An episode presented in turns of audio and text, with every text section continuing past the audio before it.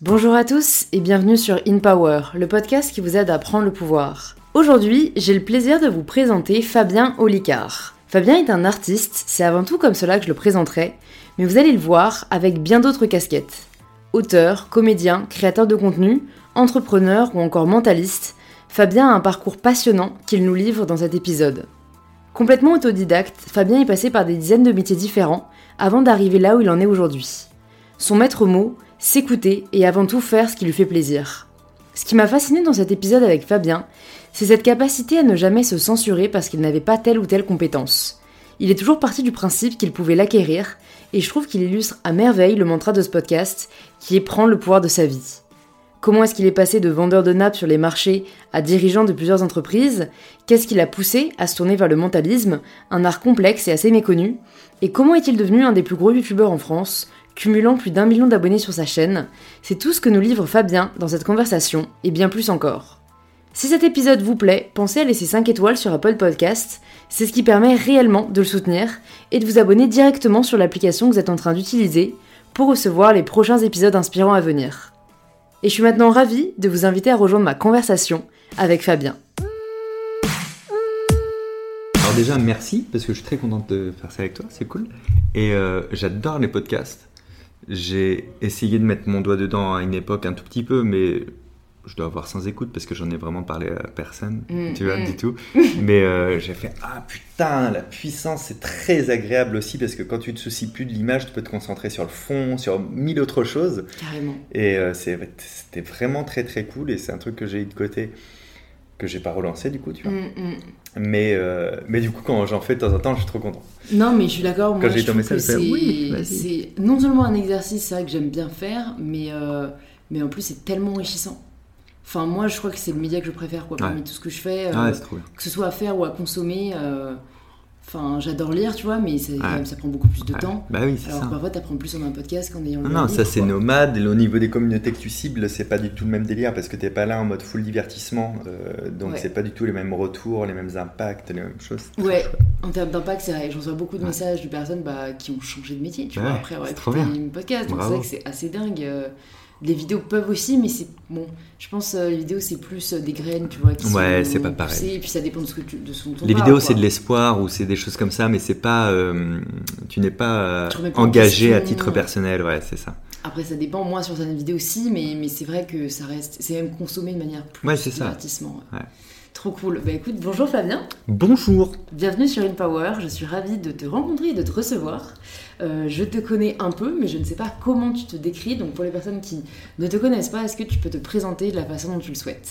Ok, alors, euh, waouh, ça donne trop de liberté, c'est bien, moi Ah j'aime ouais bien les cadres, trop de liberté. Alors, me présenter de la façon dont, de la façon dont je souhaite, je dirais que je m'appelle Fabien Licard, que j'ai 37 ans, que je viens de La Rochelle et que j'habite depuis un peu trop longtemps à Paris en ce moment, et que je suis passionné par le cerveau et par le fait de divertir les gens, et que de là j'ai créé plein de métiers dans ma vie qui sont artiste de scène depuis 2011 environ, euh, vidéaste depuis 2016, auteur depuis 2017, avec toujours le thème récurrent du cerveau ou euh, Mm. des choses un peu connexes. Alors c'est marrant parce que bon, je vais te poser une question après sur ton enfance et tout, on y reviendra. Mais là tout de suite, ce qui me vient, c'est que personnellement, euh, cerveau et divertissement, Ouais. c'est deux choses que j'ai tendance à opposer. Ah oui, mais tout le monde Donc fait c'est ça. assez fascinant. Ouais. Enfin, co- co- euh, comment, qu'est-ce qui a fait que tu étais passionné du cerveau, mais que tu as voulu prendre l'approche pas euh, euh, recherche ou tu vois Ouais. pas académique? Et est-ce que tu as dès le début eu aussi cette passion pour le divertissement? En fait, je crois qu'il y a deux trucs. Bon alors, la première chose, c'est quand t'es petit, euh, t'as as plein de passions qui se présentent à toi et t'en as une qui résonne plus que les autres, tu sais pas trop pourquoi, Mm. ça c'est pas vraiment un choix. Mais, euh, mais moi, il y a les deux choses, c'est que déjà, je crois que dans mon ADN, j'ai un truc un peu de pédagogie. Tu vois, j'adore transmettre et ça, je l'ai un peu creusé, décortiqué pour mieux le comprendre. Quand j'apprends un truc, j'adore la sensation de ah ouais d'accord c'est pour ça tu vois j'adore ça et du coup j'adore le reprovoquer chez quelqu'un donc ça c'est un vrai euh, euh, plaisir égoïste quand on pense que ah putain il est hyper généreux il partage plein de trucs. En fait non il y a de l'égoïsme derrière l'égoïsme d'assister euh, à la personne qui vit à son déclic mental tu vois. Et le deuxième truc c'est sûrement parce que moi je suis pas un spécialiste Et comme je ne suis pas un spécialiste et que je ne cherche pas à le devenir, et je ne prétends pas l'être, tu vois, euh, des fois dans des, émissions de télé où ah, aujourd'hui on a le spécialiste du cerveau et de la manipulation et je, je tout de suite en disant alors pas du tout. Moi je suis un, un amateur très éclairé, mais j'ai pas fait d'études là-dedans durant des années. Je suis un autodidacte donc euh, je vais pas voler la place de ceux qui font 15 euh, ans d'études en neurosciences. Mm.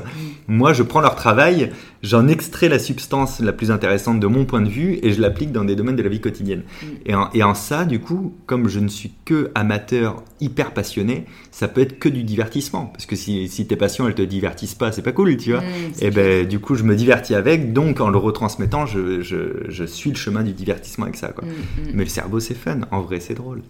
Ouais, alors je c'est pas le thème auquel j'aurais d'abord pensé, mais fascinant, euh, ça c'est certain. Euh, et, comment t'es venu du coup cette passion? Est-ce que c'est quelque chose que tu as eu dès petit Qu'est-ce que c'était quoi tes passions quand t'étais euh, le Fabien enfant? Qui es-tu? Allongez-vous, allongez-vous Fabien et discutons. Euh, non non non, je pense que j'ai toujours eu ces délires là. J'étais pas passionné par les sports collectifs, tu vois. Mm. J'étais un peu plus solitaire que la moyenne, on va dire. Je suis pas non plus le solitaire par excellence, mais plus que la moyenne. Euh, j'aime bien découvrir, je suis très très curieux en fait. Je crois que c'est ça en fait le point de départ. C'est que j'ai toujours été extrêmement curieux. Et en gros, j'ai un grand frère, une grande sœur qui ont 7 ans de plus que moi. Donc j'allais à la bibliothèque avec eux, je prenais des livres avant de savoir lire, mais du coup je voulais savoir à quoi correspondait l'image, donc on m'expliquait tout. J'ai appris à jouer aux échecs à 5 ans parce que je voulais jouer à la guerre. J'avais juste compris que c'était un jeu de guerre et je voulais jouer à la guerre moi aussi, tu vois. Mmh. Euh, donc en fait c'est que de la curiosité en permanence et du coup, le cerveau, c'est une nappe très large pour dire que j'aime tout. Mm. Tu vois, parce qu'en fait, même dans les sujets que je traite dans les vidéos, dans les livres ou dans le spectacle, donne-moi n'importe quel truc du cerveau, je peux t'accoler tous les thèmes existants du monde et on va pouvoir même parler de casse-tête, de jeux de société, de jeux de rôle, de tout mm. ce que tu veux. Parce qu'il y a toujours un lien, tu vois ce que je veux dire. Donc le cerveau, c'est souvent un prétexte pour essayer de mettre un, enrobage à ce que je fais et de lui donner une couleur, mais ça va bien plus loin que ça. Mm le métier que tu fais aujourd'hui, c'est quand même euh, pas un métier, tu vois, euh, qu'on va te conseiller euh, ou même qu'on connaît à la sortie du lycée ou des études. Donc, qu'est-ce que tu voulais faire avant de réaliser que tu avais le choix et que tu pouvais un peu te créer un métier sur mesure? Quasiment rien. Euh, le seul truc que j'ai vraiment voulu faire à un moment donné en mode euh, j'ai envie de faire ça quand je serai grand, c'était informaticien. Moi je savais pas ce que c'était l'informatique, j'avais pas d'ordinateur, mm. et euh, mais ça m'attirait vachement les nouvelles technologies. au point que, alors j'en ai une famille très modeste, hein, tu vois, mais vraiment.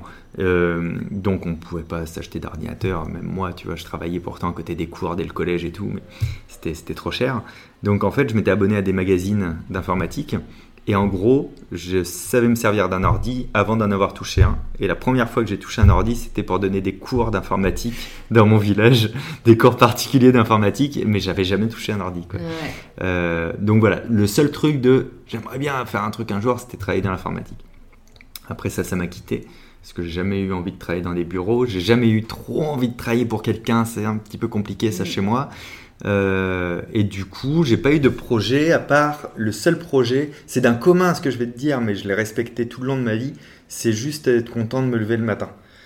Euh, donc de faire des trucs que j'aime. Donc j'ai eu plein d'étapes dans ma vie et j'ai une fun fact sur ça. Le, le 22 septembre 2018, juste avant de monter sur la scène de l'Olympia pour la première fois de ma vie, en autoprod et tout, je fais un tout petit bilan de la vie, tu sais.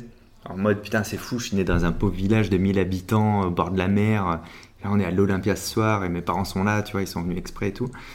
Et je me dis, est-ce que je suis plus heureux qu'avant maintenant? Et en fait, j'ai décrété que non. Et en fait, j'étais aussi heureux si je remonte en 2001, je crois, ou 2000. Je vendais des nappes sur les marchés et je vivais dans une toile de tente dans des campings. Tu vois, ça, a été dix mois de ma vie, j'avais pas d'autre choix que de faire ça. Et en fait, j'étais aussi heureux à ce moment-là. Et en fait, je me dis, ouais, ok, donc il y a des kiffs et des shots de plaisir et de satisfaction, mais c'est pas ce qui fait vraiment ton bonheur. Le bonheur, il était un peu ailleurs, il était dans le fait de.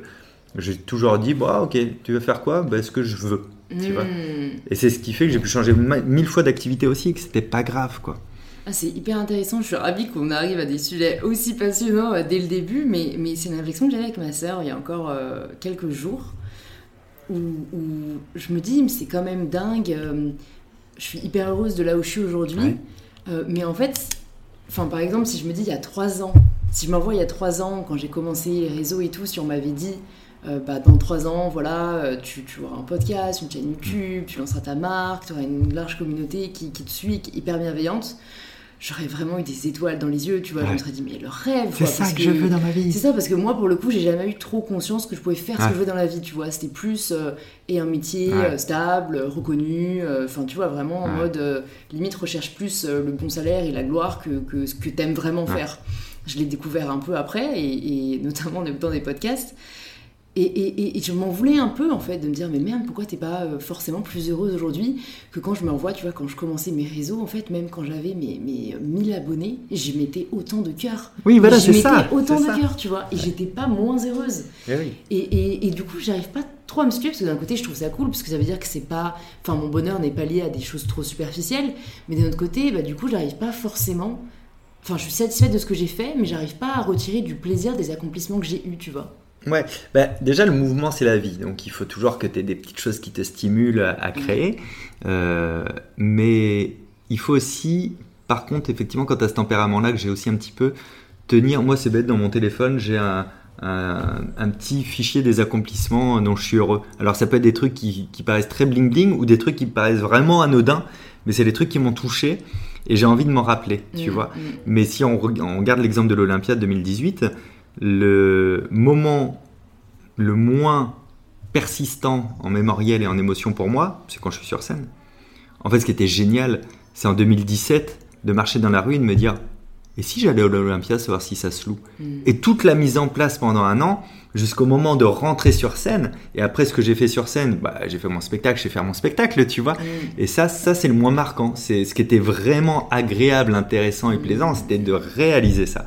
Et, du coup, pour ne pas oublier quand même ces moments-là, parce qu'après, une fois qu'ils sont passés, on a tendance à les évacuer au bénéfice des prochains, je note tout. Donc c'est catégorisé, tu vois, depuis 5-6 ans. Mmh. Et, je regarde et je dis, ah oui, il s'est passé ça l'année dernière, c'était trop bien et tout. Mmh. Et, quand tu as un peu de temps qui est passé, je trouve que les, souvenirs ils se reconstruisent si tu leur donnes la chance d'exister, tu vois, si tu regardes un peu en arrière de temps en temps pour te rappeler à quel point c'était cool. Carrément, moi j'ai tendance en plus à idéaliser comme ça des souvenirs. Euh, mais, mais c'est très vrai ce que tu dis, c'est un peu toujours l'exemple que j'utilise, mais Noël, pour moi c'est un peu ça, tu vois. C'est en fait Noël, euh, c'est les calendriers de l'avant qui est cool. c'est ça, mais c'est vrai, l'attente, l'excitation. Noël en soi, bah si c'est cool, tu manges bien et tout, mais l'attente était encore mieux quoi. Ouais, c'est tout l'avant qui est intéressant. Euh, tu vois, tu parlais de, de, de toi ce que tu as réalisé sur internet. Moi, quand j'ai commencé à faire les vidéos en 2016, il y, a, bon, il y a plein de trucs contradictoires. Déjà, moi à cette époque-là, en tournée, je remplissais des salles de 700-800 places. Donc en fait, j'aurais pu faire ça toute ma vie. C'est très cool. J'étais privilégié comme artiste quand tu atteins ce niveau-là, tu vois. Et, euh, et je me dis, en fait, j'ai envie de me lancer un truc. Je venais de faire le JT Trans 2, je me trouvais catastrophique à la caméra. Euh, en fait, j'ai tendance, en empathie, à coller à la personne qui m'interviewe. Si la personne est, speed, je suis speed. Si elle est molle, je suis mou. Enfin, tu vois, du, coup, j'étais pas moi, c'était nul. Et puis, je voulais écrire mon nouveau spectacle et ça manquait de créativité. Je voulais un challenge créatif. Et j'avais dit à un pote, ce qui serait incroyable, c'est qu'un mec, il se dise, OK, je fais une vidéo par jour pendant un an. Et ce mec-là, il va gagner des skills en créativité, en montage, et surtout, il va trouver son vrai naturel face à une caméra. Et je me dis, mais je le ferai pas, j'ai pas le temps. Et puis tu parles, l'idée allait rester, et du coup, je l'ai fait. Quoi. Mm. Euh, et donc, le début de ça, c'est que d'un côté, il y avait tous ceux de mon milieu professionnel de la scène qui me dissuadaient clairement de faire ça, en me disant, mais tu vas te planter, ça va servir à rien, tu vas te planter. Sauf que je me plantais dans leur grille de lecture. Moi, je peux pas me planter à faire une vidéo par jour si je sors une vidéo par jour. C'est eux qui mettaient des espoirs de réussite derrière, pas moi, tu vois. Moi, mm. la réussite, c'est de tenir le défi, en fait, et tout. Et le deuxième truc, c'était les chiffres. Mais les chiffres, tu parles de bonheur, et c'est pour ça que je, raccroche à, ton souvenir. C'est que moi, je faisais 100 vues. À partir du, du moment où j'ai fait 100 vues par vidéo, j'étais au top de ma vie. Je me disais, je remplis le point virgule. La salle du point virgule à Paris, elle fait 110 places. Si je fais 110 vues, c'est comme si j'avais fait cette vidéo en public devant 110 personnes, tu vois. Le jour où j'ai fait 300, c'était la grande salle du grand point, quoi, tu vois. Et, j'ai toujours rationalisé comme ça. Donc quand j'ai eu euh, quand j'ai eu 1000 abonnés, je me suis dit on a la moitié de l'Olympia qui est, qui abonné à ma chaîne, tu vois ce que je veux dire C'est on a, on a tendance à voir trop de gros chiffres aujourd'hui sur Internet et on oublie à quel point c'est un bonheur de, de, de commencer à construire quelque chose. Ouais. Tu passes les 1000 abonnés, c'est fou en vrai ce qui se passe dans ta tête. Et je- la sensation, elle est équivalente au jour où j'ai passé le million, mais en vrai, je crois qu'elle est même plus forte. Ouais, non, mais t'as raison, il y a quelque chose de beau dans les débuts. Ouais. Dans, dans, ouais, dans, ça commence à Ouais. marcher, ça veut dire qu'il y a quelque chose derrière et T'as pas encore la pression de te mettre des objectifs en Ouais, plus, tu veux juste ouais. faire au mieux. Ouais, ouais, c'est très vrai. Bon, alors, du coup, avant d'en venir à notamment bah, ça, quand tu as commencé euh, tes vidéos, etc., tu disais que tu vendais euh, du coup des, des tissus, hein, si Ouais, j'ai bien compris. des nappes. Des nappes. Un polyester, Est-ce un coup d'éponge au quotidien, t'en le veux premier... euh, c'est super, je saurais à qui faire appel. Euh, comment t'as commencé ça? Est-ce que c'était la première activité que t'as faite euh, une fois que t'es sorti quoi, des, des- de l'école? Euh, ouais. Bon, j'avais déjà travaillé en restauration, j'ai toujours travaillé en parallèle du, du collège et du lycée. Euh, j'ai aussi été formateur BAFA, tu vois, sur ces périodes-là et tout. Mais le, le- le- la première mini-boîte que j'ai montée, c'était ça. C'est parce que j'avais la mère d'un pote euh, qui euh, se fournissait à Nice euh, sur des nappes en polyester et c'était pas connu à l'époque, c'était la toile cirée ou rien, tu vois. Ouais. Euh, et du coup, j'ai acheté une vieille Mazda que j'ai chargée de nappes et j'ai été vendre ça sur les marchés de La Rochelle et de l'île de Ré. Euh, après, euh, j'ai travaillé dans un resto avec un pote, on faisait du savoyard à La Rochelle. On a eu le resto pendant deux ans et demi, un truc comme ça. Parce que lui comme moi, on voulait pas faire ça toute notre vie, mais c'était marrant de le faire. Ouais. Euh, et après euh, le resto, donc j'ai fermé la boîte. Après, j'ai monté une société qui s'appelait Annie Birthday qui faisait des anniversaires pour enfants à domicile. Mm. Euh, je l'ai fermé au bout d'un an. Quand j'ai reçu l'appel de charge de la deuxième année, j'ai fait Ah oh Bah non, je vais fermer. Tu vois, aux grandes dames de tous ceux qui m'entouraient euh, déjà à l'époque, même mes parents, parce qu'en France, tu fermes une société. Oh my god Échec Tu as raté Entre guillemets. Moi, j'ai pas raté puisque j'ai gagné de l'argent. Euh, je n'ai aucune dette. De pourquoi j'ai raté? Je vais juste remonter quelque chose un peu différent maintenant, Ouais, tu vois. ouais, ouais. C'est euh, bah, ça, c'est marrant. Et après, à partir de là, je me suis mis en indépendant plutôt dans le spectacle, donc en artiste et tout, mais plutôt sur les conférences, les démos, les trucs comme ça. Je travaillais beaucoup à l'étranger. Je faisais une trentaine de pays par an pour faire des euh, trucs sur la mémoire, des trucs comme ça. Euh, j'étais très demandé à l'étranger. Alors pas parce que j'étais le meilleur, mais parce que j'étais le plus souple. Et quand tu commences à travailler à l'étranger, et ils aiment bien avoir des Français ou des trucs comme ça, il faut, faut pas réagir comme un Français. C'est-à-dire que sur tous les contrats que j'ai eus, qui se comptent par centaines, il n'y en a pas un où ça s'est mal passé, que ce soit dans les conditions, dans la logistique, dans le travail ou dans le règlement. Mais il y en a 90% où je pars la veille, je sais même pas si je vais avoir un hôtel, s'il y a quelqu'un pour venir me chercher à l'aéroport, le contrat est pas signé, parce que je travaille à Pune en Inde pour Sony TV, que les Indiens ils travaillent pas comme nous, parce que je travaille euh, au Qatar et que le Qatar comme il paye, il a l'impression qu'il a pas besoin de t'organiser un truc, tu vois. Et euh, mais en fait je m'en foutais, c'était souple, tu vois. C'est il y a quoi perdre? Au pire je prends un billet de retour et puis basta, je me suis fait avoir une fois et je. Mm, mm. Mais ça n'est jamais arrivé quoi, tu vois. Dingue. Et ça jusqu'en 2011. Alors j'avais quelques contrats en France, hein, évidemment, euh, mais plutôt là en artiste pur, euh, en close-up ou des trucs comme ça de mentalisme. Et, euh, en 2011, euh, je me pose un peu à Paris, si tu veux toute l'histoire, parce que j'ai, je suis depuis 2008 avec une, une fille qui habite à Paris. J'en ai un peu marre qu'on se voit pas. Sauf que quand je suis à Paris pour la voir, moi je m'emmerde grave, quoi, c'est pas possible. Et, euh, et je me souviens d'avoir rencontré un mec qui s'appelle Jérôme sur un bateau de croisière en Ukraine, à Yalta, et qui me dit euh, Hey, j'ai des potes qui viennent d'acheter un petit théâtre à Paris et tout. Si ça t'intéresse un jour. euh. Et du coup, je me souviens de ça, donc j'appelle Jérôme, il me donne les contacts, et je vais les voir, et c'est la comédie des Trois Bornes à, à Paris, c'est un 49 places tout petit. Et je leur dis Ah, voilà, j'ai un spectacle que je vais écrire et que je peux faire. Et puis il me disait Ah, mais nous, c'est spécialement, c'est une ligne sur l'humour absolument. euh. Je dis bah, Laissez-moi essayer et tout. euh, et ils me font faire un test, je te coupe plein d'étapes. Ça match. Et ils disent Ah, ok, tu seras le premier, à, pas pur humour à faire. Et je fais le spectacle et il marche bien. Ça, ça remplit, ça fonctionne. Je me dis C'est cool. Et au bout de trois dates, je vois sur un plateau un autre humoriste, Arnaud Cosson. Et je le regarde et je me dis Mais c'est vraiment nul ce que je fais. Ça, c'est un texte, ça, c'est une mise en scène. Moi, je suis autodidacte, donc il n'y a rien de tout ça. Et je ralentis un peu les dates et je me tape deux, trois spectacles par soir pour regarder un peu la mécanique et essayer d'apprendre. Et, euh, et je découvre tout ça et je me dis, ok, je crois que je vais faire ça pour l'instant. Et c'est comme ça que depuis 2011, je suis sur scène. C'est un hasard. Moi, je- ça me questionne quand même.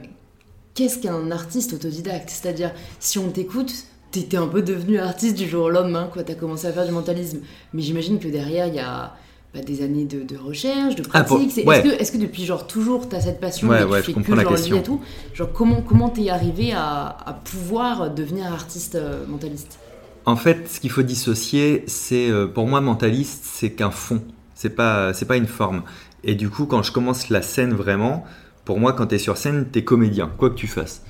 Et, euh, et moi, je voulais faire rire les gens, donc j'étais comédien, humoriste. Et même au tout départ, je me suis dit, bah, je vais écrire des sketchs, des machins. Je dit, bah non, en fait, parle de ce que tu connais le plus, de ce qui te passionne le plus. Et ça, c'était le mentalisme. Parce que là, si on fait un flashback, ça commence à 8 ans, en fait. Tu Ah. vois ce que je veux dire? Dis-nous tout. alors, tout s'est passé dans une cave avec une grande lumière qui est apparue. Euh, quand j'avais 8 ans, dans le village où j'habitais, là, le petit village dont je parlais tout à l'heure, il y a un vide-grenier tous les ans. Et, euh, et donc, j'y vais, j'ai une pièce de 10 francs, la, la fameuse pièce. Et je tombe sur un livre qui s'appelle Cours Magica de Robert Veno, qui coûte 10 francs et je l'achète. Et ça, c'est un peu fou. Alors, c'est pas hasard que je l'achète parce que magie égale réfléchir et comprendre des secrets égale passion du cerveau, ça match, tu vois. Et, euh, et ce bouquin-là, c'est un bouquin que j'ai encore, qui est un peu coté d'ailleurs aujourd'hui. C'est un bouquin pour les professionnels, écrit par un professionnel pour les professionnels. C'est pas euh, apprends trois tours euh, à ton petit frère pour Noël, quoi. Avec des planches de main dessinées et tout, c'est incroyable. Et euh, bon, ça, j'en ai pas encore conscience. Je ramène ça chez moi, je commence à l'étudier au sens littéral du terme, et j'adore ça. Et à la fin, il y a un chapitre qui s'appelle Il n'y a pas de truc. Et c'est des choses de mentalisme. Donc c'est des choses de mémorisation, des forçages psychologiques, et je mets le doigt là-dedans, et je me dis, mais mon Dieu, c'est incroyable Tu vois, avec en plus des, des petites choses qui, qui t'auto-impliquent, genre euh, bah, penser à un chiffre entre 1 et 10 spontanément, alors moi je me dis bah, 7, puis tu tournes la page, et là vous avez dû penser à 7, parce que c'est un réflexe de penser, parce que si, ça, ça, ça, et moi je me dis, d'une, c'est génial, je veux le faire à des gens, deux, je veux comprendre comment ça se fait que ça marche, c'est pas bien expliqué de pourquoi ça, va, ça a fait ça dans ma tête, quoi, tu vois. Et c'est vraiment le point de départ qui fait que ça va pas me quitter. Et que... Mais c'est vrai que ça, je l'ai exploité vraiment assez tardivement dans ma vie après euh, à le, à le mettre en- sous une forme plus artistique, quoi, tu vois. Hmm. Est-ce que euh, le mentalisme, ça se rapproche de la PNL Alors, je vais essayer de répondre assez clairement. Mais du coup, je suis obligé de passer par un chemin de dire qu'il n'y a pas de définition du mentalisme. Ouais. Il n'y en a pas en France, il n'y en a pas dans le monde et il n'y en a jamais eu. Ce qui fait que suivant les époques, tu vas voir que mentaliste est juste euh, opposé au matérialiste, par exemple. Euh, Qu'après, dans le 19e, c'est les médiums et les voyants qui sont appelés mentalistes. Tu vois, parce que justement, ça se passe que dans le spirit. Et puis euh, là, on est à une époque où, le mentaliste a plus une connotation rationnelle, quand même, tu vois. Dans cette connotation rationnelle, le mentaliste qui devient alors un sac fourre-tout de techniques, euh, chacun va mettre celle qu'il veut dedans. Et donc tu peux mettre de la PNL en fait Mhm. dedans, tu vois. Hmm. Il n'y a pas de, il y a, y y rien qui- barrière. Ouais. euh, Moi, ce que je constate au final, c'est que la plupart des bons mentalistes que je connais euh, n'utilisent pas ou peu de PNL. Et le deuxième truc, c'est que la plupart des bons mentalistes que je connais ont une bonne connaissance de la PNL. Et c'est souvent ça, tu vois. Moi, j'ai une très bonne connaissance de la PNL, je pense. Mais en fait, rationnellement, il n'y en a pas dans mes spectacles. Euh, rationnellement, il a, il a fallu faire le tri aussi, tu vois, dans ce que, hmm, dans ce qu'on peut dire ou pas de la PNL, parce que même les auteurs sont revenus en arrière sur certains trucs, tu vois. Euh, la PNL, pendant un temps, ça a été le Saint Graal. Après, le- les, scientifiques et les zététiciens sont passés dessus, euh, ont fait des contre-études et, ils ont tout jeté, mais ils ont jeté l'eau et euh, le- l'eau du bain, le bébé, tout, quoi. Et après, t'as des mecs comme moi qui arrivent et qui disent Ah, attends, c'est pas tout blanc ou tout noir, on peut voir des trucs. Il y a une étude qui avait été faite euh, sur, tu sais, la PNL, elle dit que la direction de ton regard peut prédire un peu à quoi tu penses. En gros, est-ce que tu es en train de créer une image visuelle ou est-ce que tu es en train d'aller sur un souvenir visuel, euh, etc. etc. Donc ça, c'était intéressant, c'était euh, utilisé pour rechercher les détections de mensonges. Et pour le coup, des contre-études ont été faites donc il y a 3 ans, je crois, un truc comme ça, 3-4 ans. Et, euh, et ils ont démontré qu'en fait, sur 92 personnes, c'était pas terrible, quoi, tu vois. Et du coup, tout le monde a dit, faut complètement jeter ça. Et les auteurs même de la PNL ont dit, oui, c'est vrai, nous, on a dit ça un peu comme ça. pas trop d'études sur le sujet. Donc, ça a été complètement décrié. Même si on trouve encore ce truc dans les magazines, en mode ça fonctionne à 100%. Et moi, je me suis dit, mais attends, on peut faire un autre truc. J'ai utilisé du coup l'outil que j'avais, qui était ma chaîne YouTube, pour faire une pseudo-étude remplie de biais, il n'y a pas de souci, euh, remplie d'erreurs sûrement, mais par contre sur un nombre tel que ça n'a jamais été fait, parce que là, on pouvait toucher des centaines de milliers de gens. Quoi. Mm. Et en fait, on a une réussite euh, par rapport à ce que prédisait la PNL et euh, le résultat obtenu d'environ 33 ou 35% et c'est pas mal parce que c'est pas nul. Et du coup, moi, ma conclusion, c'est cette pratique-là de la PNL, pour euh, la prédiction du regard, elle devient pour moi une piste de réflexion quand je veux me servir d'un outil euh, comme ça. C'est-à-dire que je vais pas m'y fier à 100%. Par contre, je me dis, hey, il y a peut-être 33% de chance, c'est quand même un tiers de, tu vois, de 33% de chance que je sois dans la bonne direction. Si j'aimais cette hypothèse, je me la mets de côté, je vais essayer de la confirmer avec autre chose. Tu vois, mm. je suis jamais d'accord pour tout jeter à 100%. C'est trop facile de tout acquiescer, c'est trop facile de tout jeter. Donc, pour répondre à ta question initiale, oui, la PNL peut être un outil du mentalisme. Ok, non, mais comme tu dis, c'est le cerveau, c'est tout, quoi. Donc, euh, au final, ça englobe euh, ce qu'on veut englober. Ouais, c'est vrai. Donc euh, ok, donc maintenant ça, ça, répond à ma question sur comment tu es devenu artiste. Bah donc raconte-nous la suite, quoi. Tu, tu as ce, ce, petit théâtre, euh, tu commences à t'améliorer, donc tu as ce désir de progresser. Est-ce que du coup tu changes complètement ton spectacle après, après ça? Ouais, le, mon premier spectacle, mot de tête, il a dû avoir, euh, je sais pas moi, 12 versions, tu vois. Au point qu'à un moment donné, au bout de. Donc c'est 2011, 2012, 2013. non, 2012. Donc au, au, bout de deux ans, je, je m'aperçois d'un truc, je suis en train de flyer, tu sais, de donner des tracts devant un, théâtre, et je croise euh, une meuf qui est rédactrice au journal Le Point, je crois, il me semble. Et je dis, bah, faut que vous veniez voir le, spectacle et tout. Moi, je sais pas encore que c'est elle à ce moment-là. Et après, quand je lui parle, je vois euh, sa carte, euh, enfin, elle avait une espèce de badge. Et elle me fait, ah non, mais ça, j'ai déjà vu il y a deux ans. Et je me dis, oh, merde. En fait, toutes les personnes qui, comme elle, m'ont vu il y a deux ans, c'est le, même affiche, c'est le même nom, pourquoi ça aurait changé alors que vraiment ça n'a plus rien à voir. Donc je prends le parti en 2012 d'écrire euh, vraiment, de retoucher, de retaper le spectacle comme il est, mais il a déjà énormément changé, de mettre un nouveau nom, une nouvelle affiche et de faire un showcase, ce qu'on appelle un showcase où tu invites les pros, etc. On fait ça à la Comédie des Boulevards euh, au mois de novembre 2012 et comme je jouais euh, à la Comédie des Trois Bornes qui ne voulait pas de magicien ou de mentaliste ou de trucs comme ça, et que j'ai réussi à être là-bas et à m'y installer deux ans, je me dis où est-ce que j'aimerais jouer? J'adorerais jouer au point virgule, pour mille et une raisons. Et du coup, j'invite Antoinette et Jean-Marc Dumontet du point virgule à venir. Et Antoinette euh, me dit Tu sais, on n'a jamais programmé de mentaliste ou de magicien chez nous le soir, c'est théâtre humour, donc euh, ne te fais aucun espoir, mais on viendra voir avec grand plaisir. Et c'est vrai qu'elle est venue. Et à la fin du, show, elle est venue me voir, elle fait Bon, faut qu'on parle. Il va peut-être y avoir une exception. Et c'est comme ça que je déboule au point virgule euh, en 2013 et 2014. Euh, donc je m'installe vraiment là-bas. Et euh, jusqu'à. Donc en parallèle, à chaque fois, il y a des tournées, il y a Avignon, il y a plein de trucs. Là, je te parle juste sur un focus parisien. Et en 2015, je passe au grand point virgule. D'abord la petite salle, après la grande salle. Et le 30 août 2015, on m'envoie la proposition pour continuer à rester au grand point virgule parce que ça marche super bien. Et euh, je décide de tout arrêter. Parce que j'en ai marre mm. de ce spectacle, j'en ai marre d'être au point virgule, j'en ai marre de me dire euh, il faut que j'aille jouer, euh, il y a un truc qui me convient pas. Et c'est là où je me dis, mais je crois que c'est parce que j'ai plus envie de dire ça. Et le problème, c'est que j'ai un spectacle qui marche. Mm. Donc tu n'arrêtes pas en tant qu'entrepreneur, puisque j'ai toujours été autoproduit, tu n'arrêtes pas un spectacle qui marche. C'est débile, tu vois. Ben, en fait, si. Ça, c'est euh, aussi l'avantage d'être autoproduit. Euh, j'ai dit, ben si, j'arrête. Il faut que je, j'ai envie de parler plus de vérité de qui je suis. Parce qu'en fait, ce que je faisais sur scène, c'était les choses qu'il fallait faire. Je savais que ça marcherait sur le public, mais c'est pas forcément les choses dont j'avais envie de parler. Et c'est comme ça que j'arrête le 30 août 2015 euh, complètement. Et je me dis, il faut que j'écrive un nouveau spectacle et je cherche un défi créatif. Et c'est comme ça qu'on va rejoindre le début de YouTube, du coup. D'accord. Mais c'est assez dingue, en fait, parce que c'est vrai qu'à l'ère des réseaux sociaux, on oublie qu'en fait, il y avait d'autres moyens de marcher et de se faire connaître. que, enfin, toi, tu as commencé, personne ne te connaissait. Ta salle, elle était minuscule. Ah, ça. ça. me paraît assez dingue de me dire, en fait, c'était quoi? C'est surtout du bouche à oreille, tu penses? Tu sais que ça, La première date, tu as trois personnes, dont deux que tu connais. Ouais. Et puis la deuxième, pareil. Et la troisième, pareil. Donc tu dis, il y a un tout petit souci, comment je peux faire? Et tu cherches des techniques. Donc la première technique, c'est de se dire, bah attends, il y a des plateaux qui existent à Paris, des endroits où, où, tu vas jouer 5-10 minutes, où c'est gratuit pour les gens ou très peu payant. Euh, et toi, tu peux faire un extrait de ton spectacle. En fait, c'est l'échantillon de parfum chez Sephora, tu vois. Et, euh, et, ça, ça m'a amené du monde dans la salle, donc ça, c'était cool. Du coup, ce monde-là, bah oui, ça fait du bouche à oreille parce que même moi, je le verbalisais à la fin du spectacle. Quoi. Je dis, bah voilà, j'espère que ça vous a plu.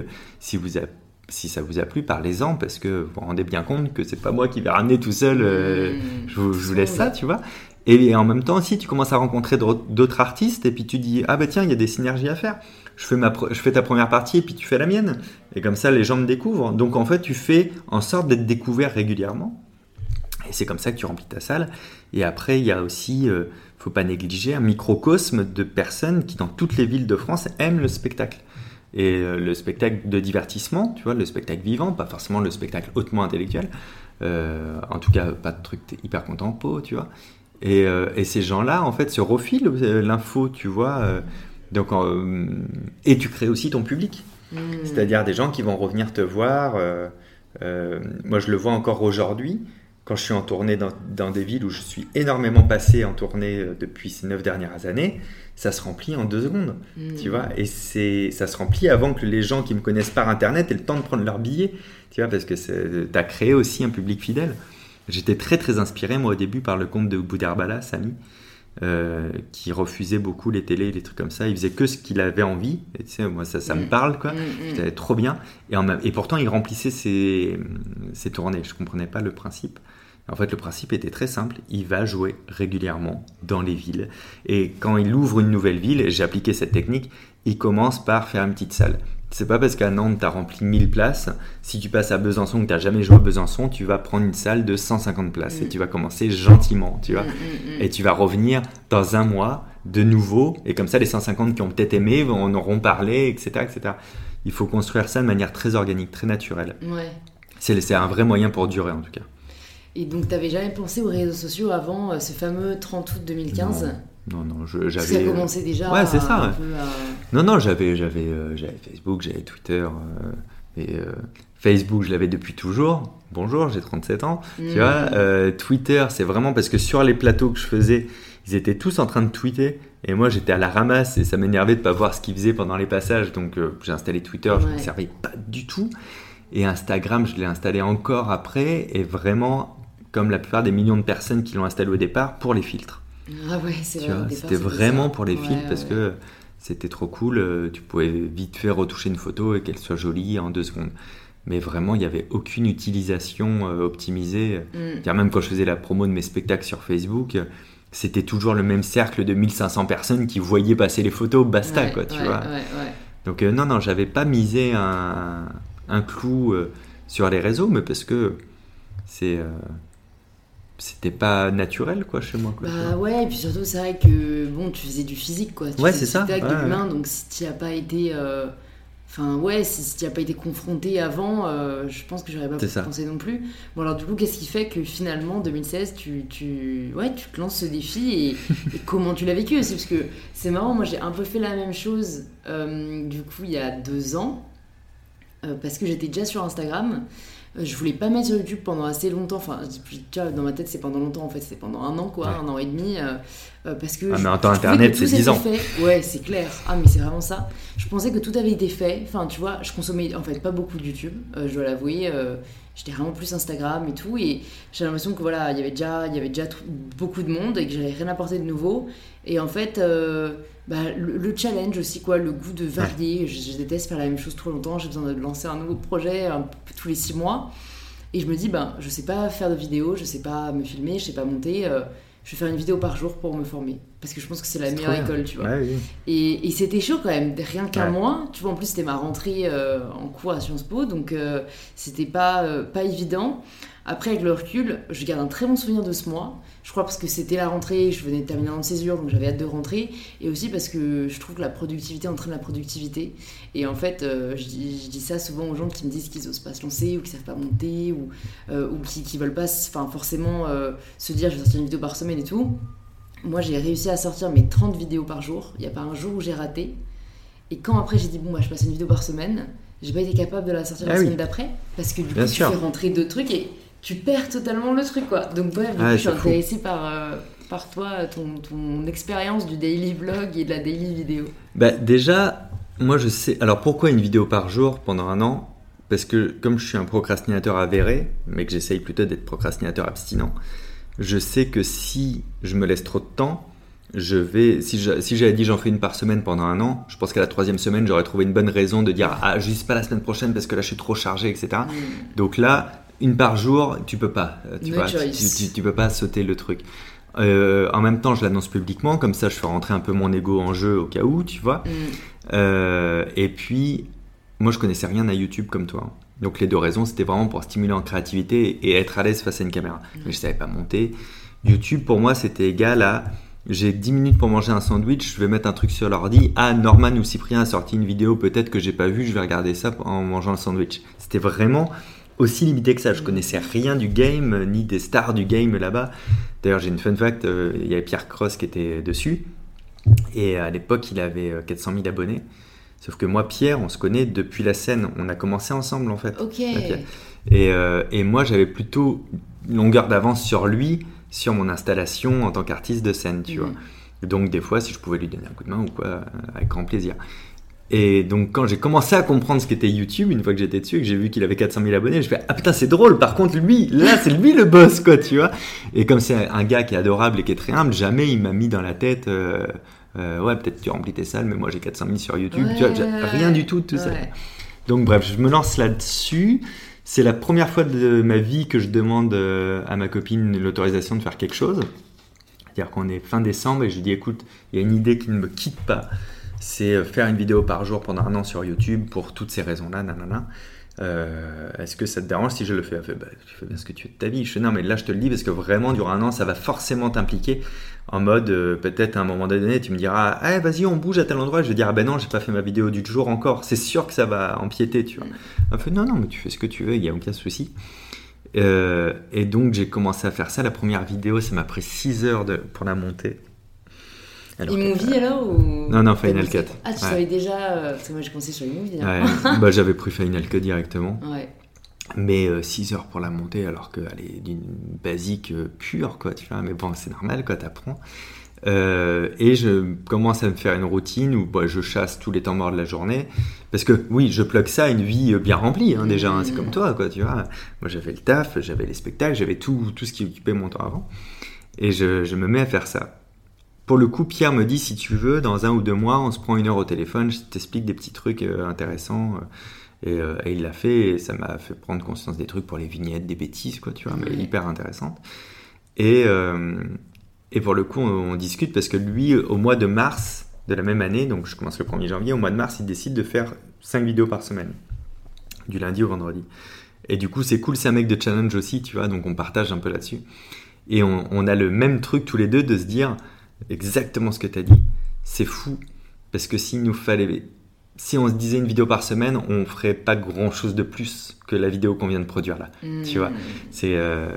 Il y, a- il y a une loi comme ça. Je crois que c'est la loi de Laborie hein, qui dit que toute tâche va se dilater au point de prendre tout le temps disponible pour la réaliser, Mm. mais pour un résultat équivalent. Et c'est vrai.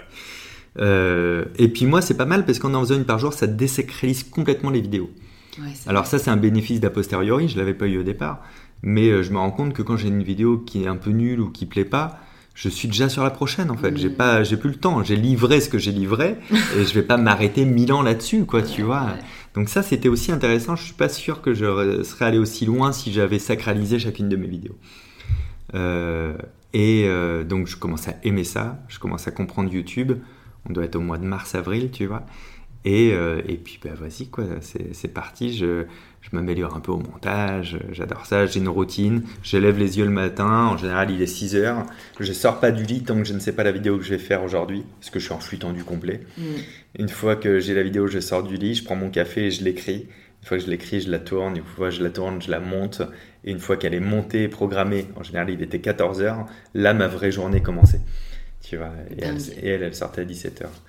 Et c'était comme ça. Et, et après, c'est vraiment en septembre que la chaîne, elle a fait. pff, tu vois, qu'elle a décollé. Et ce qui est assez cool, parce qu'en vrai, tu te dis, euh, bah, il a fallu euh, 270 vidéos pour que ça décolle.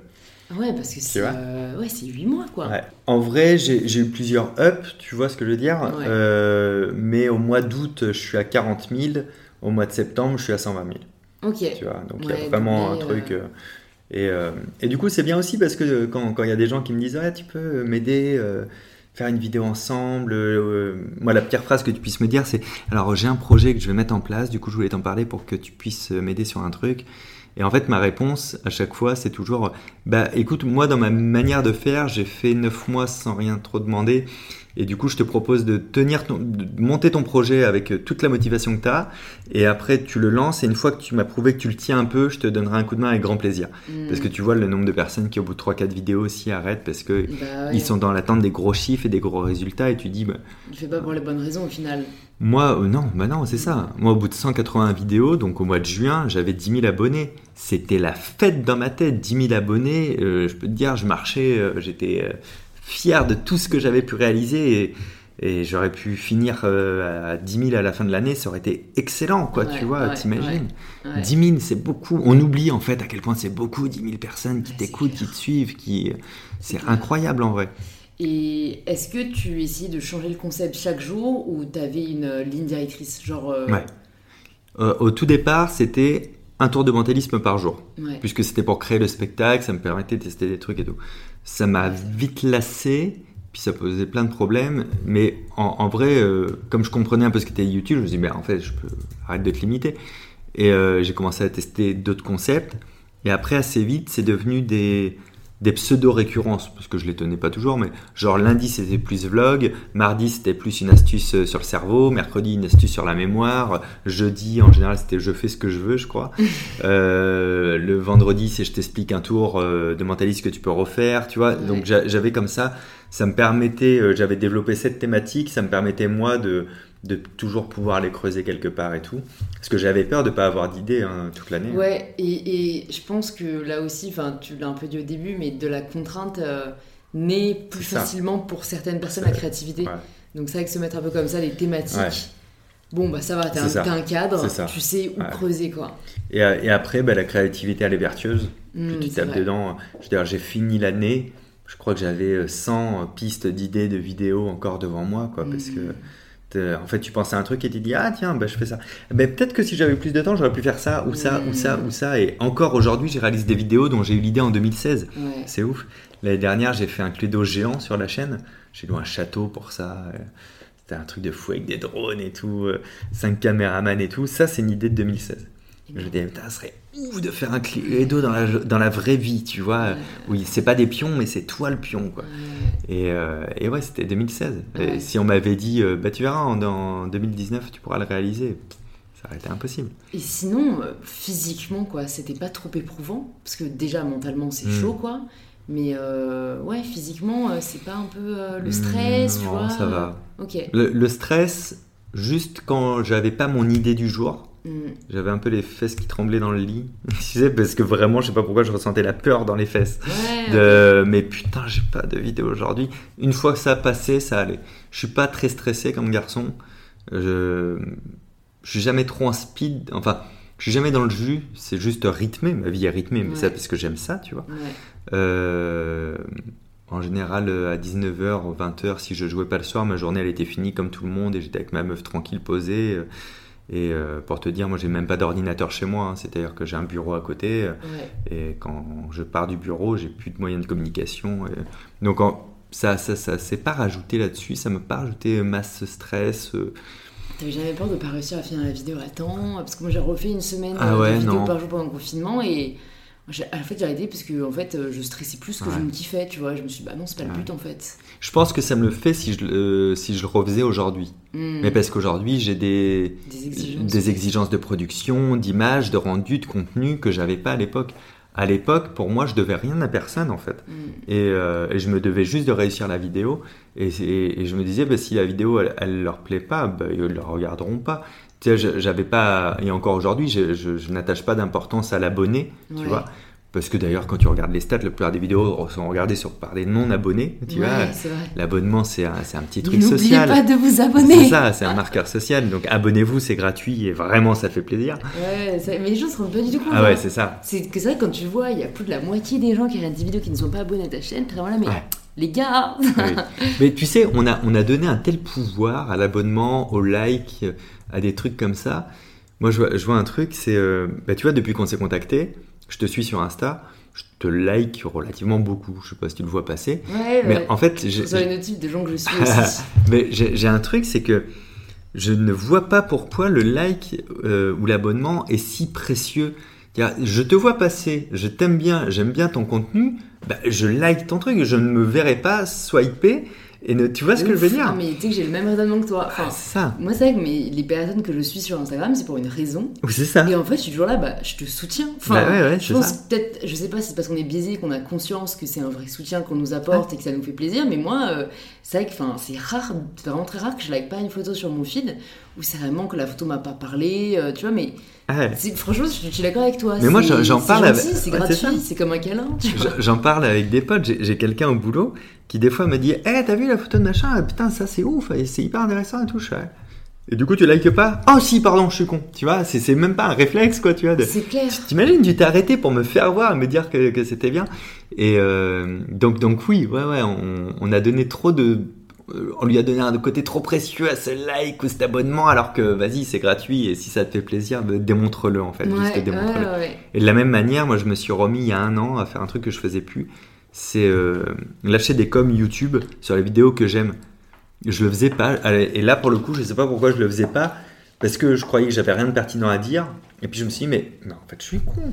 C'est juste la vidéo, je l'ai regardée, je l'ai trouvée ouf. Juste, ben maintenant je le mets. Alors des fois tu vois des commentaires sous mon commentaire qui disent, mais qu'est-ce qu'il fout là Ouais, va faire sa pub, euh, mais c'est pas faire ma pub, c'est j'ai regardé une vidéo d'une demi-heure sur un sujet passionnant, hyper bien réalisé. Mince, je le dis au créateur et je le fais que le compte il est 100 abonnés ou un million d'abonnés, quoi, peu importe en fait, quoi, tu vois, de, de se repositionner en mode euh, Internet est un outil gratuit, bah, payons euh, notre euh, satisfaction par un marqueur de reconnaissance vis-à-vis de la personne qui a créé. Ah, c'est très très bien dit. Franchement, c'est vrai. euh, Bon, bah, j'espère que ça sera. En tout cas, les personnes qui écoutent ces podcasts repartiront avec cette réalisation. Un autre point que je voulais quand même aborder aussi, c'est du coup, bon, aujourd'hui, t'as as toutes ces casquettes. Il y a quelque chose que je trouve quand même assez fascinant, c'est ce côté très autodidacte qui caractérise tout ton parcours. Là, tu nous parles que de, toi solo, mais j'imagine que ton équipe a aussi grandi un peu au fur et à mesure. Mais oui, quand, quand tu étais seule et que tu as dû apprendre à monter une entreprise, à faire la finance, à faire la compta, l'administratif, est-ce que ça a été dur? Est-ce que tu es juste quelqu'un qui a learn by doing, tu vois? Enfin, enfin tu es quand même un peu, beaucoup un self-made man. Ah oui, complètement en vrai. hein. Bah, j'ai appris sur le tas. Donc la, la première, le truc des nappes, j'ai pris une patente, je me suis renseigné sur ce que c'était. Euh, non, non, j'ai appris au fur et à mesure. Au fur et à mesure que j'ai fermé les boîtes, chaque nouvelle société était mieux montée, mieux pensée, mieux gérée aussi en termes de paperasse, tu Mm, vois. mm. Euh, je peux te dire qu'heureusement qu'il y a des, euh, des droits de euh, péremption, on appelle ça, parce que mes premières boîtes, pff, les cahiers de compte, c'était pas ça, quoi, tu vois. Mm. Il n'y avait pas de malversation, mais c'était juste un peu mal géré. Donc non, non, c'est... En fait, l'être humain, il a un don incroyable, c'est celui d'échouer. C'est le seul animal qui peut rater. Et en fait, ça va de pair avec un autre don qui est celui de l'apprentissage. On est les seuls animaux à pouvoir apprendre des choses nouvelles, c'est-à-dire à imaginer quelque chose et à pouvoir se donner les moyens d'apprendre pour arriver à ce quelque chose. Mm. Techniquement, une araignée, elle peut pas rater sa toile. Tu vois ce que je veux dire? Mm. Euh, elle, elle ne- elle ne va pas échouer dans sa tentative de, de tisser. Nous, on peut échouer dans nos tentatives parce qu'on apprend.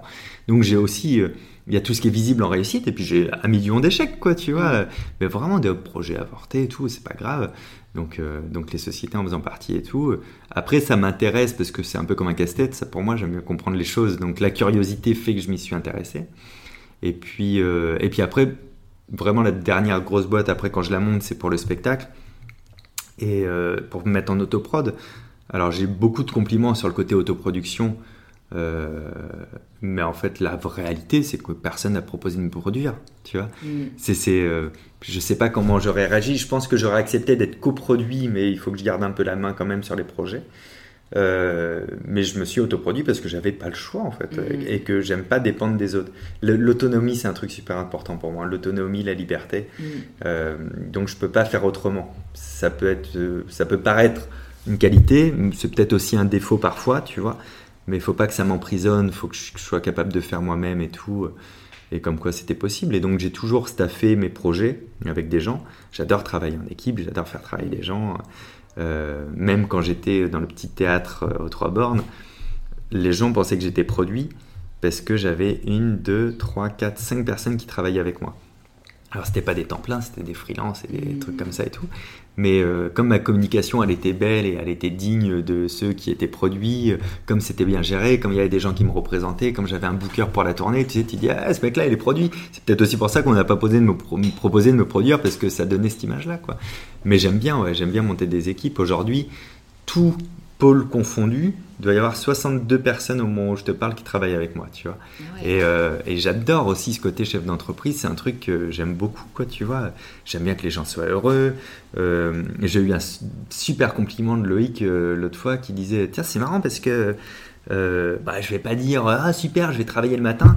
Mais alors, en trois ans, il n'y a pas une fois où je me suis dit Oh putain, faut aller au boulot. Tu vois, ça, Mm. je suis heureux de ça, quoi. Mm. Les, les équipes qui bossent avec moi, c'est. Ouais, il faut vraiment qu'ils soient bien, bien dans leur vie, quoi. Si je peux faire un truc pour eux. Tu vois, là, on avait un point la semaine dernière. Le point, c'était, ils devaient préparer ce point sur qu'est-ce qui te casse la tête au quotidien dans la boîte dont j'ai pas conscience. Et tu me le dis. Et on règle ça. Tu vois, et c'est trop bien, quoi. Ouais, c'est clair, mais c'est bien d'y penser. Enfin, tu vois, c'est encore une fois, t'as pas eu de formation au management, euh, c'est. Mais c'est parce que je me considère employé, tu vois. Je me considère pas euh, boss, je me Mm. considère comme un employé. euh, vraiment, il n'y a pas de différence, quoi. Tu peux demander à mes équipes, le mec qui, euh, qui nettoie les bureaux, qui sort les poubelles, c'est moi. Le, gars qui fait les trucs chiants, en général, c'est moi, parce que ça me fait chier de leur demander est-ce que je les trouve trop compétents pour faire un truc tout pourri, quoi, tu vois. Euh, mais c'est ouais donc tout ça c'est sur le tas c'est par envie c'est par besoin d'autonomie besoin de liberté c'est pas curiosité quoi Et qu'est-ce que tu aurais aimé savoir, euh, là, looking back, euh, si tu vois, quand, quand peut-être t'as 25 ans et que tu vas préparer ton premier spectacle, ce que t'as appris de toutes ces années d'apprentissage et de. de- Enfin, ouais, de. de- si je pouvais trouver un bypass un truc Bah, euh, si tu pouvais te dire, au fait, Fabien, ça, ça et ça, bah, ça va t'aider. Bah, euh, je, je pense que je me dirais prends-toi un comptable plus tôt. Oh, non mais en vrai, hein, le- le- le- les seuls très mauvais souvenirs de ma vie d'entrepreneur, c'est toujours lié à la comptabilité. Soit à la mise en place, soit au retard accumulé qu'il faut traiter un jour. Ah ouais. Je peux dire qu'il y, y a il y a une boîte, une société que j'ai fermée dans ma vie, juste parce que je voulais pas rattraper le retard de compta. Et j'ai décidé de la fermer, et j'ai tout qui est disponible en cas de contrôle dans une grosse boîte qui est pas triée. ouais. Et euh, j'ai dit j'abandonne en fait, il faut que je reparte sur une base plus saine et ma- mes process fonctionnent pas, ma mécanique fonctionne pas et je vais pas rattraper 9 mois de compta comme ça. Ouais, ouais, non, c'est vraiment quelque chose, je pense que si on n'est pas passionné, il faut le Ouais. laisser aux passionnés, Ouais, qu'il y en a, et ils font ça très bien. Et... Aujourd'hui j'ai un expert comptable et j'ai une comptable en interne qui fait le lien avec l'expert comptable et je ne veux Mhm. plus en entendre parler. Ouais, non, mais parce que j'ai un comptable aussi, mine de rien, c'est quand même du taf. Ah tu oui. vois, moi je pensais c'est bon. Ah ouais. Non, non, non. Non, ton T'as expert. ton- t'as pas Ouais, taf ça. à faire aussi. euh, Ouais. C'est une discipline, c'est vrai. Et, et qu'est-ce que ça a changé du coup, euh, cette euh, casquette de, de créateur de contenu aussi qui s'est rajoutée à ta, à ta casquette d'artiste? Parce que bon, voilà, t'avais euh, plus de 100 000 abonnés à la fin de ton année, aujourd'hui t'en as plus d'un million. Ça change quand même ton quotidien, quoi. Ouais, ouais, pas tant, je le vois pas trop au quotidien, dans le vrai quotidien, je parle Ouais. du perso, parce que, euh, parce que je sors pas de ouf, euh, tout ça, donc tu vois, j'ai pas, j'ai pas cette facette-là. Euh, le premier truc qui a vraiment changé, c'est dans ma relation avec les autres, je l'ai vu euh, le 6 janvier 2017, au, au début du rodage du nouveau spectacle. J'ai toujours fait des dédicaces à la fin de mes spectacles. T'as pas besoin d'être connu pour faire des dédicaces, c'est juste rencontrer ton public, tu vois. Et moi, j'ai un spectacle qui génère des questions. Donc, j'ai toujours rencontré mon public pendant une demi-heure, une heure pour répondre aux questions et qu'on discute et qu'on se voit. Donc, j'ai toujours eu l'habitude de ça.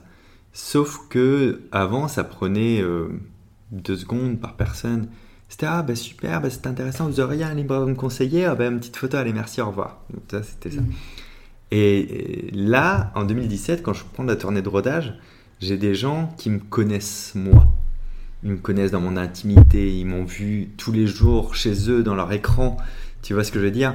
Et du coup, ils, ils viennent pas parler à quelqu'un qui viennent de découvrir sur scène, mais à quelqu'un qui connaissent bien.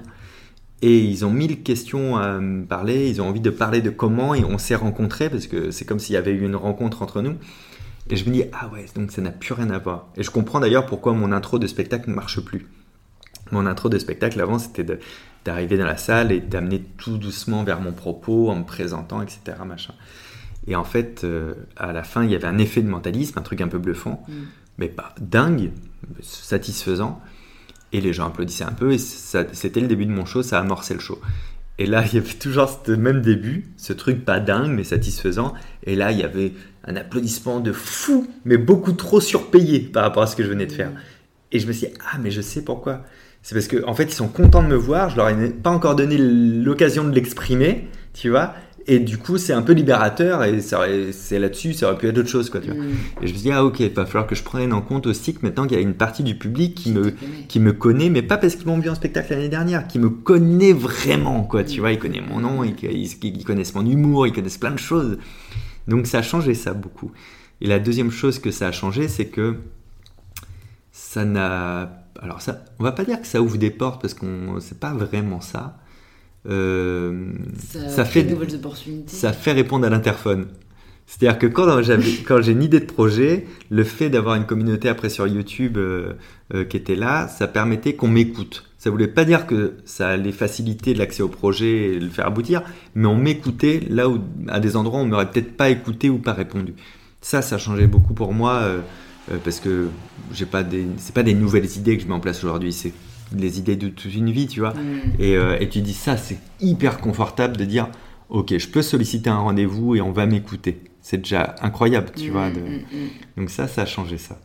Et après, euh, non, ça n'a pas changé grand-chose. Donc tu te considères pas... Euh, parce qu'en fait, du coup, j'ai l'impression que pour toi, tu restes artiste avant tout. là où ah créateur de contenu est aussi un métier, tu vois. Non, non, pour moi, j'ai vraiment trois métiers. Hein. J'ai vraiment le, le, le, en fait, pour moi, mes trois métiers, c'est vraiment artiste de scène, vidéaste et auteur de livres. Tu vois, créateur de contenu, pour moi, c'est euh, une activité cool à côté. Tu vois, euh, c'est-à-dire que en général, je poste tous les jours sur Instagram, mais si à un moment donné, je ne dois pas poster pendant trois mois, ça va pas m'enlever quelque chose, tu vois. Mm, mm, je vais mm. sûrement poster les vidéos que je fais. Donc ça, ça part plus des vidéos. Mais ça, c'est aussi parce que j'ai jamais tenu de blog ou de podcast ou de choses comme ça, donc j'ai peut-être moins euh, cet aspect-là, quoi, tu vois. Bah après, moi, euh, enfin même youtubeur, tu vois, je préfère, enfin, j'hésite un créateur de contenu parce que c'est du contenu que tu produis, que tu crées, mais c'est vidéaste aussi. Euh, et, et, ouais, ça s'est juste rajouté en gros à, ce que tu faisais et ça l'a vachement démocratisé au final. Ça. Ouais, ouais, parce que c'est une forme de rendre accessible pas ton spectacle, parce que en plus euh, pour connaître de plus en plus d'artistes, euh, je me rends compte de la valeur d'un spectacle physique, tu vois, avec un lien, un rapport au public, c'est vrai, où parfois on se dit, bah, pourquoi j'irai le voir Je regarde ses vidéos, mais c'est une expérience ah, unique, quoi. Mais ça, là, ça me dit aussi, mais ça a dû te manquer, là, ces trois derniers mois, euh, parce que on est post-confinement pour les gens qui nous écoutent ah, là, en, 2030.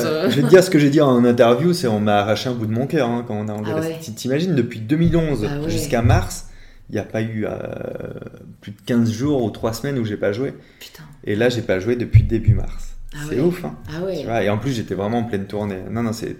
Tu, sais, le, le, spectacle, il n'y a pas d'équivalent. Euh, ceux qui me connaissent des vidéos, à la fin du spectacle, quand ils viennent me voir, la phrase la plus récurrente, c'est Putain, je pensais pas me marrer autant. Et je dis, mais parce que je sais pas être drôle en vidéo face à une caméra. Moi, j'ai besoin d'un public, d'une dynamique, d'un machin, tu vois. C'est, euh, mais le spectacle, euh, c'est quand on dit je vais voir un spectacle, c'est un raccourci de je vais voir un spectacle vivant. Et ça n'a rien à voir.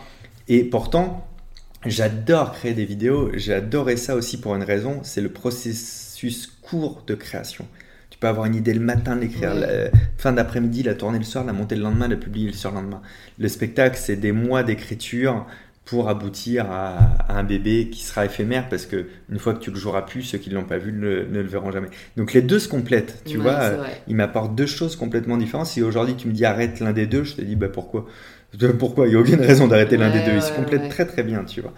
Mais, euh, mais ouais, ouais, ça, ça, ça, ça, a apporté plein de choses, le fait de créer du, contenu en plus.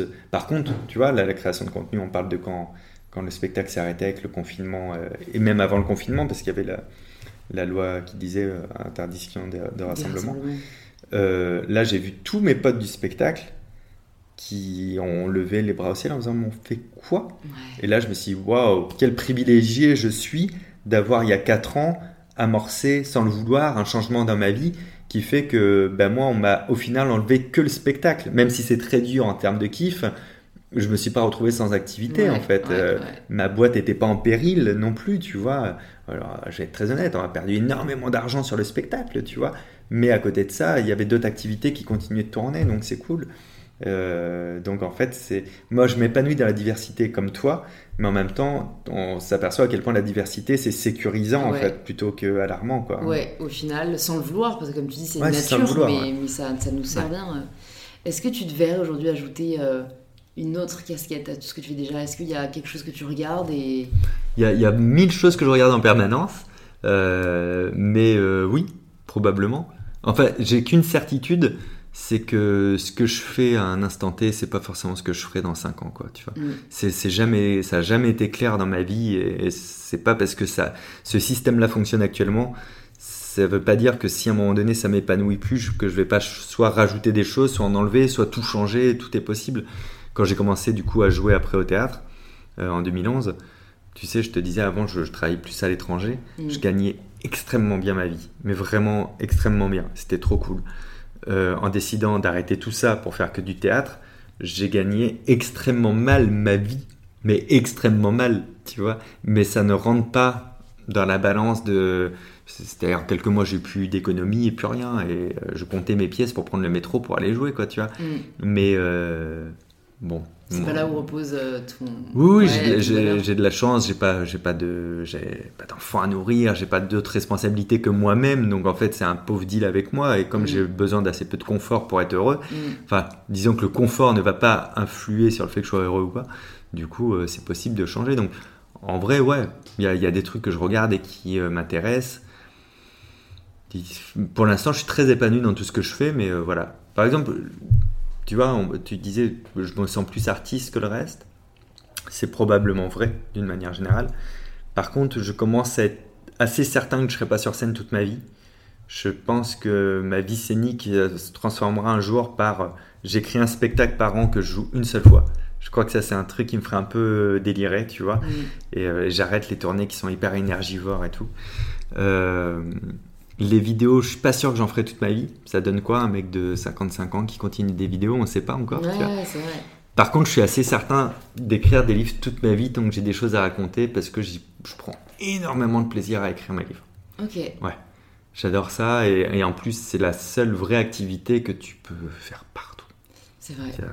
encore plus que n'importe quel. Tu sais, tu as les mecs qui font des business en ligne ou des trucs comme ça, mais écrire un livre, c'est. Euh, T'as une feuille. Euh, euh. Ouais, ouais. Et ça peut même être opposant si, euh, si, euh, si tu te mets pas trop de pression dans tes deadlines, ça peut être un truc très cool à faire, mm, quoi, tu mm, vois. Mm, et là, je, viens de finir d'écrire mon quatrième livre et j'ai déjà commencé à écrire la structure du cinquième, quoi, tu vois, c'est trop cool. C'est dingue.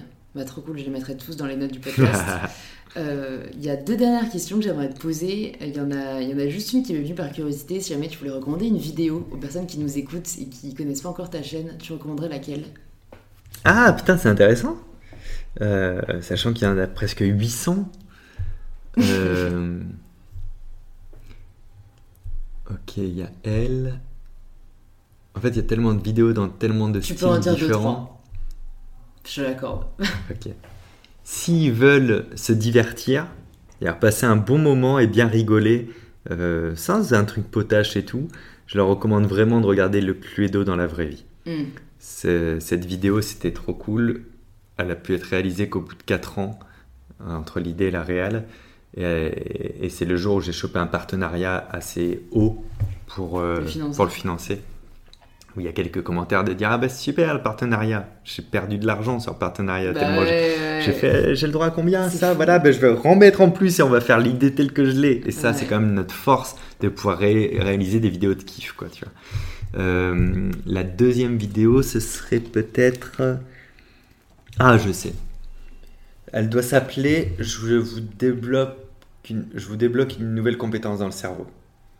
C'est une vidéo toute bête et à la fin de ces 10 minutes, tu sais faire un truc de fou. Alors que tu t'es pas entraîné, tu as juste regardé ma vidéo et tu sais faire un nouveau truc avec ta tête. Et ça, c'est représentatif de tout ce que j'aime. Tu mmh. vois, c'est simple, c'est un peu fun, il n'y a pas forcément du travail lourd euh, et fastidieux à faire. Et pourtant, à la fin de la vidéo, que tu le veuilles ou pas, tu sais Mm. faire un nouveau truc avec ta tête. Donc c'est assez représentatif. Bah, tu vois, voilà, ces deux vidéos. Ouais, ouais. T'es un peu un hacker en fait au final. Ouais, c'est ça, ouais. hacker du Ah, cerveau. ça. Bon allez, j'en ai une autre aussi qui m'est venue, c'est quoi tu penses le plus grand moment de bonheur euh, de ta vie? Plus grand moment de bonheur de ma vie? Ou le souvenir, tu vois, qui t'a le plus euh, marqué? Hmm. Je pense que c'est vraiment le plus, plus, plus marquant, mais je vais l'expliquer après quand même pourquoi. C'est quand j'ai eu mon premier livre en librairie. Et que je l'ai vu physiquement. tu. Ouais, C'est. euh, ça, c'est fou. C'est. tu- on parlait d'autodidacte, de curiosité, de tout ça. Tu vois qu'à 8 ans, avec 10 francs, j'achète un livre où il n'y a pas de dessin. Tu vois ce que je veux dire? Donc les livres, ça a accompagné toute ma vie. C'est mes meilleurs amis, c'est le savoir, c'est le divertissement, c'est tout pour moi. Mm. J'ai une côté des livres astronomiques, euh, j'ai encore 50 livres dans des. Parce que j'ai des cubes de livres à lire, tu vois, des machins.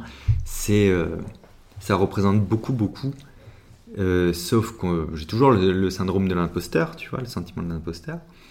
Euh, et donc, quand j'ai écrit un livre, c'était pour moi une honte vis-à-vis de Mm, tous ceux qui mm, ont mm. écrit. Mais le, le- le jour où je suis allé dans une librairie, bon là c'était une Fnac, une grande surface spécialisée, et de, de voir mon livre là-dessus, c'était fou. C'était fou, c'est-à-dire que j'aurais pu en vendre zéro, j'aurais vécu ce moment-là, quoi, tu vois. ouais. Ça c'était incroyable. En tant qu'amoureuse de lecture, je comprends, euh, Ouais. je comprends le sentiment. Et tu vois, ma- et, et pour une question que tu n'as pas posée, mais ma plus grande fierté aujourd'hui, elle, elle pourrait toucher plein, plein, plein, plein de domaines. Ben, en fait, ma- au sens que ça me touche, ma plus grande fierté, c'est que le livre soit présent dans 13 pays. À chaque fois que les droits se font euh, racheter pour être traduits ailleurs, ça me rend ouf. Parce que je me dis, là, tu sais, il y a un vrai truc de je me dis, bon, bah, là-bas, je suis pas connu. Euh, personne me connaît, je peux pas faire la promo. Donc l'éditeur, c'est bien qu'il a aimé le livre, sinon il prendrait pas le risque. Et Mm. puis, euh, et tu sais, je crois que c'est à chaque fois, c'est comme si on me disait, oui, pour de vrai, on a bien aimé. C'est ce moment-là, tu vois. Ouais, mais je pense que c'est pour ça que certains grands auteurs écrivent sous un pseudonyme. Ouais, C'est ouais, pour retrouver ce sentiment et je les comprends. euh, ouais, c'est ça. Cette validation qui est quand même agréable, quoi, de, de la reconnaissance de notre travail. Bah ouais, c'est ça, parce que moi, je peux toujours me cacher derrière le fait que, bon, ben voilà, il y a toujours une base de personnes qui me connaît, qui va donner sa chance à mon livre, donc qui va l'acquérir, tu vois. Donc euh, c'est un peu biaisé, mais là, tu te dis, euh, Ouais. là, mon livre, il, a- il vient de sortir, là, le, le dernier, celui qui est, qui est paru, euh, le dernier, il vient de sortir en, en Russie, en Tchéquie, en Lituanie, en Italie, tu vois. je- le, le fait que je sois euh, Fabien et que je fasse des vidéos sur Internet ou des spectacles n'a plus rien à voir avec Ouais. ces sorties-là, quoi. Ouais, ouais, c'est le Ça, c'est contenu en ouf, lui-même qui, qui plaît. Trop cool. Moi, je te pose la dernière question, la question signature du podcast. Ça signifie quoi pour toi prendre le pouvoir de sa vie? Euh, pour moi, c'est prendre le temps. Si tu veux prendre le pouvoir de ta vie, tu es obligé de prendre le temps. Le temps, c'est la denrée la plus personnelle, la plus précieuse et la plus transversale. Comme le temps réel, c'est-à-dire celui qui s'écoule, il est lié à l'énergie, euh, scientifiquement parlant. Si tu prends pas soin de ton temps, tu prends pas soin de ton énergie.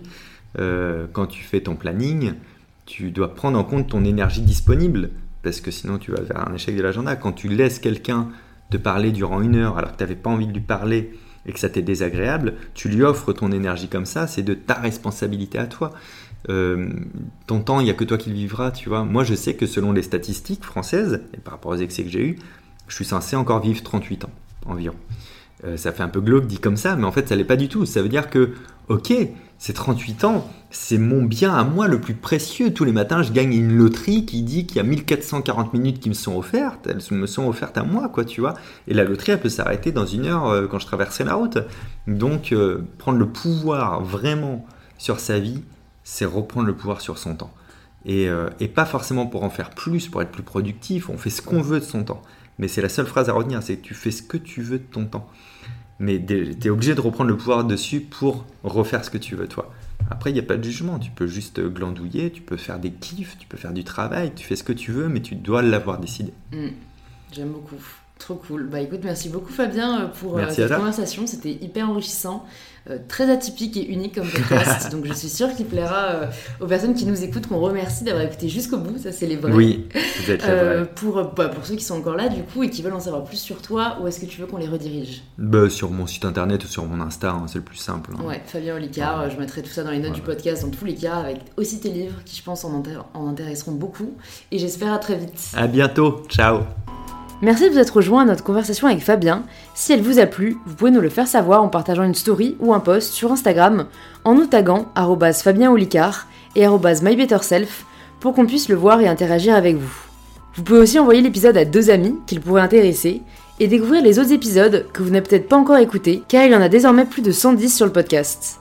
Je vous remercie d'avoir écouté jusqu'au bout, c'est peut-être que l'épisode vous a plu ou inspiré, et si c'est le cas, j'en suis vraiment heureuse. Je vous dis à très vite pour un tout nouvel épisode d'InPower.